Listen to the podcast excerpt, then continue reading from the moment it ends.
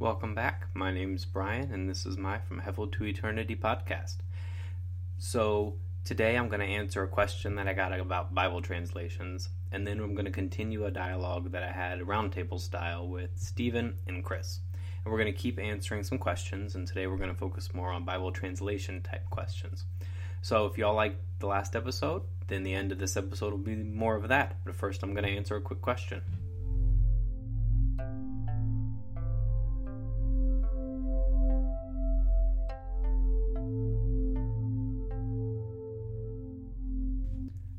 So last week during Translations Week, I had actually gotten a two part question about faithful translations or translations I had labeled as faithful, and some rumors or some claims, some theories that they had had certain words removed from them. And was that true? And if so, what did we do with that? So the short answer to that question is not really. The translations didn't remove certain words or skip over words that are in ancient manuscripts. They just translate those ancient manuscripts' Hebrew and Greek words differently. For instance, the King James Bible has the phrase Holy Ghost in it just under a hundred times. So if you were to search just for the phrase Holy Ghost in the NIV translation, you would get zero search results. But the NIV doesn't ignore the Holy Ghost, it just translates those words as Holy Spirit. And if you search for the phrase Holy Spirit in the NIV translation, it shows up just under 100 times, which is very similar to the King James Bible number. Technically, yes, the term Holy Ghost is not used, but to insinuate that those words were removed from the Bible translation is mis- misleading. I think we can agree that the terms Holy Ghost and the Holy Spirit are speaking of the same thing, the same person in the Holy Trinity. I've looked into the actual words used by the NASB, which says Holy Spirit also, and the KJV, which again uses the word Holy Ghost.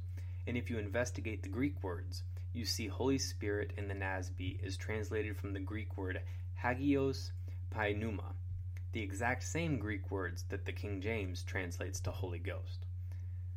That's just one example of these so called removed words. There are a lot of them, but when you're talking about the well known translations that I have mentioned, King James, the New American Standard, the ESV, the Christian Standard, the NIV, and the NLT, they didn't arbitrarily remove certain words from the original texts. The second part is Are some popular translations missing verses? Was that done on purpose and why? This one is easy. Yes, some of the newer translations have in fact either removed certain verses or made some verses a footnote, but they are few and far between. They do exist, but it's a very small percentage of the overall Bible. The reason for this is very simple. As better and older ancient manuscripts have been uncovered, it's apparent that these verses weren't in the original texts. For example, the manuscripts used for some of the first popular English translations only had a handful of manuscripts to go off of, as I mentioned in one of the last podcasts, we now have over 5,000 Greek New Testament scraps alone to go off of. Sometimes full verses were removed, and other times it was just parts of verses. A great example of part of a verse that is in some translations and is only a footnote in others is the end of the Lord's Prayer in Matthew 6. All translations agree that Matthew 13 starts and leads us not into temptation, but delivers us from evil, or the evil one. The ESV, the NIV, the NLT, the NASB, and the CSB all just stop there, though. The King James and the HCSB add a benediction For thine is the kingdom and the power and the glory forever and ever. Amen. Most of the best and earliest manuscripts we have today do not have this benediction added. It appears that as the Lord's Prayer became commonly recited in Christian circles, that this benediction was added verbally at first, and then added to a few of the manuscripts we have, including the one that was originally used for the authorized King James Version. The verses in question are taken off most modern translations due to the manuscript evidence that we have today, and none of them are foundational for Christian doctrine If your Bible has them, that's fine. They're not going to change Christian doctrine on it. And if it doesn't, that's fine too. You're not losing the Bible. A lot of these accusations and conspiracy theories stem from this group that's a King James only movement, which is a group of people that believe the authorized King James version, King James version of 1611 is a perfect translation and that it does not require any revisions. Some even believe that all translations that have been made since 1611 are corrupt translations. They are a very loud minority at times. I'll just make two comments and then I'll move on and we'll get started with the roundtable again. The first is that almost every serious Bible scholar I'm aware of believes there is more than just one faithful translation. Some might argue you should only read a word for word translation, but very few scholars believe the King James translation is the only faithful one. Second, is that we're still talking about a translation of the originals. The original texts were written in their original languages by men inspired by the Holy Spirit. To believe that any one English translation is perfect and authoritative has some major loopholes. To say something is the best, you have to assume you know what's best. A pretty bold proclamation from any Christian. It also assumes that this English translation is the best. So, what do you do with these translations in other languages? The Bible is clear that people from every tribe, nation, and tongue are going to worship Jesus, and I wholly endorse the work being done now by scholars to translate the Bible into languages that don't already have it. You can trust men to translate it into other languages today, why can't you trust men with English? And if someone doesn't think the Bible should be translated into other languages, then I would encourage a rereading of Matthew 24, verse 14, this good news of the kingdom will be preached in the whole world for a testimony to all the nations, and then the end will come. Or Revelation 7 9. After these things I looked, and behold, a great multitude, which no man could number, out of every nation and of all tribes, peoples, and languages, standing before the throne and before the Lamb, dressed in white robes with palm branches in their hands. The point of me answering this question isn't to shame certain people to read certain translations or to encourage reading only other translations. The primary thing I want to do here, and the primary thing that we're going to try to do when we cover the roundtable in a couple minutes, is to reiterate that there are multiple faithful Bible translations out there. And if you have a translation like the King James, or you have a translation like the New American, or you have a translation like the ESV, CSB, NIV, NLT, or there are a number of other ones out there. Be encouraged and trust what you're reading. Know that picking up the Bible and reading out of the Bible, out of one of these translations, is something that you can grasp hold of. And it's more important to open the Bible and try to read through it than to try to pridefully stand on a hill over specific translations or specific word phrases. I want to encourage you to open God's Word, to trust God's Word, and to know that what you're reading in God's Word is true and faithful and from God.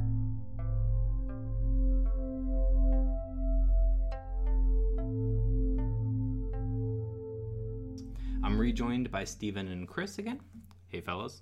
Howdy. Hey. So, the first question I have is what translations do y'all currently read? I tend to jump back and forth between um, my probably my primary one is ESV, um, but there are pretty often occasions where I want to get a little more clarity on what something probably actually means, and so I'll um, usually look over like NLV, like no, NLT, NLV, NLT, yeah, NLT.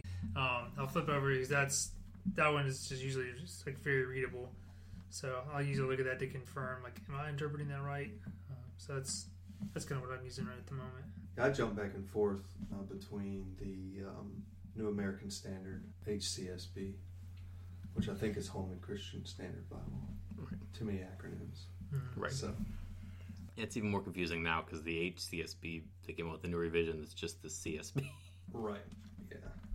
But I find that those two have really been easy for me to kind of um, understand growing up, I really read the NIV a lot. So, yeah, I am a big advocate of flipping back and forth between multiple translations, and it's really easy to do in a day of having the Bible on your phone. Like I, I like having just a paper Bible and flipping pages and that practice, but usually I'm just reading whatever translation I have in front of me, and then I have my phone app up to switch to a different translation really easy because it's really good to go from something that's more word for word like the ESV or the NASB or the King James and go to an NIV or an NLT or the CSB and get a little clarity when something reads a little funny because sometimes ancient syntax is in a weird order. So you mentioned that you haven't always read NASB. You read NIV a lot growing up. You read. I did read NIV, and then I had a New King James Version Bible for a while when I was younger. You might remember this when when Sarah and I first started coming to our small group for the first time. The only Bible that I had at the time was like an 1850 King James New Testament and Psalms books, now. and yeah, like the the backing was breaking and it was very hard to read, especially for somebody who had never really read the Mm-hmm. Bible. So I I may go overboard now when I read literally four to six different translations of everything, but it's it's been eye opening to discover how many other faithful translations there are out there that are still good to read. Do you, any of you read commentary? I mean, I have there's commentary within my. I have a study Bible, and there's a lot of commentary Okay. in that. So I guess yes. Okay. Um, I don't have a specific commentary Bible though. Okay. So I have the ESV Study Bible. So I do look at those notes some. Um, and then I also have the the Wiersbe Bible commentary that I've been I recently got a copy of that for New Testament, and I've been uh, looking at that some, and that's that's had some interesting insights as well. So, Like I said, I jump around a lot, and so sometimes cross references aren't always the best thing for me to have available. So on my nightstand, I do have the John MacArthur Study Bible, and I do have the Ryrie Study Bible. But my primary paper Bible is just an ESV journaling Bible.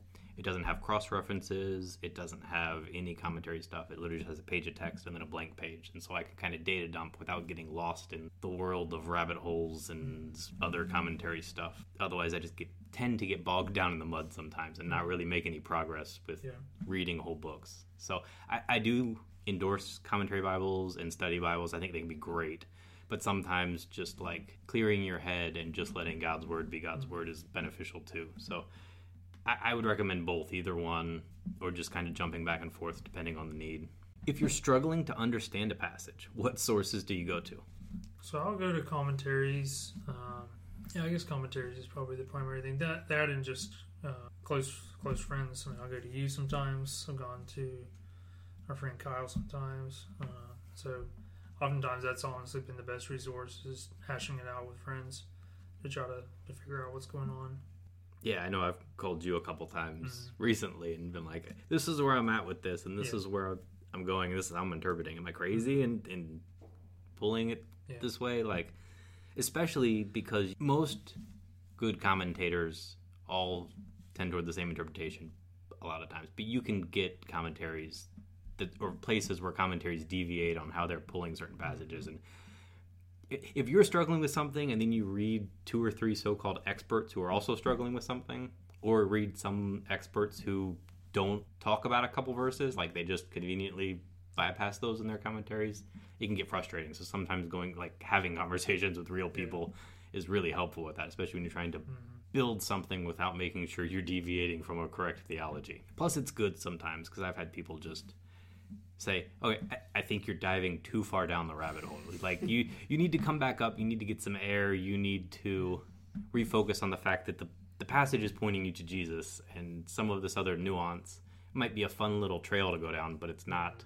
It's not a foundational trail. Don't stress, kind of thing. And so, real people will tell me that commentary Bibles will not. Yeah, I think for me, I, I lean on uh, lean on Haley for a lot of stuff. My wife, also um, her mother, she's very into God's word. Um, I look up to her in that, and I mean, she studies it really hard. And, and you know, a lot of times if I've had questions, she's helped me. And, and then another person in Haley's family is her grandfather, and he's read more books than years I've been alive. And I, there's been many times I haven't understood something, and I've gone to him on it, and and he'll show me here's this translation, this translation, this translation. Here's this book about it. Just kind of helps me and guides me and makes me understand. And he and he doesn't try to, you know, always say this is the only way. You know, he's like read this and what's your opinion on it, and kind of helps me form my own opinion and then leads me in the way that is actually factual. So. Yeah. Sometimes I'll I'll seek out there's a a teaching or something from a, a well known pastor that I respect and trust. Uh, I've done that with a few hard passages before, where you know it's, it's something that's maybe well known as a hard passage, and you can oftentimes find whether it be a whole sermon or sometimes um, like I know one series I really like. There's a It's called Ask John Piper, and he just he does these like six. It's like he does like six minute, six to eight minute quick answer. Hey, here's this hard question, and he does his best to answer it faithfully in that little snippet of time. And sometimes, you know, those are helpful. You know, it's not saying that's an end all be all, but it gives you some insight from some people who are well respected and uh, really have spent a lot of time in God's Word. All right. Well, thank you guys for for joining me for a quick little Bible translation Q and A. Um, hopefully, listeners found this helpful. Next week, we'll go back to just me chatting through, and we'll probably start with the book of Matthew and go chapter by chapter through Matthew. So, until next time, I love you guys.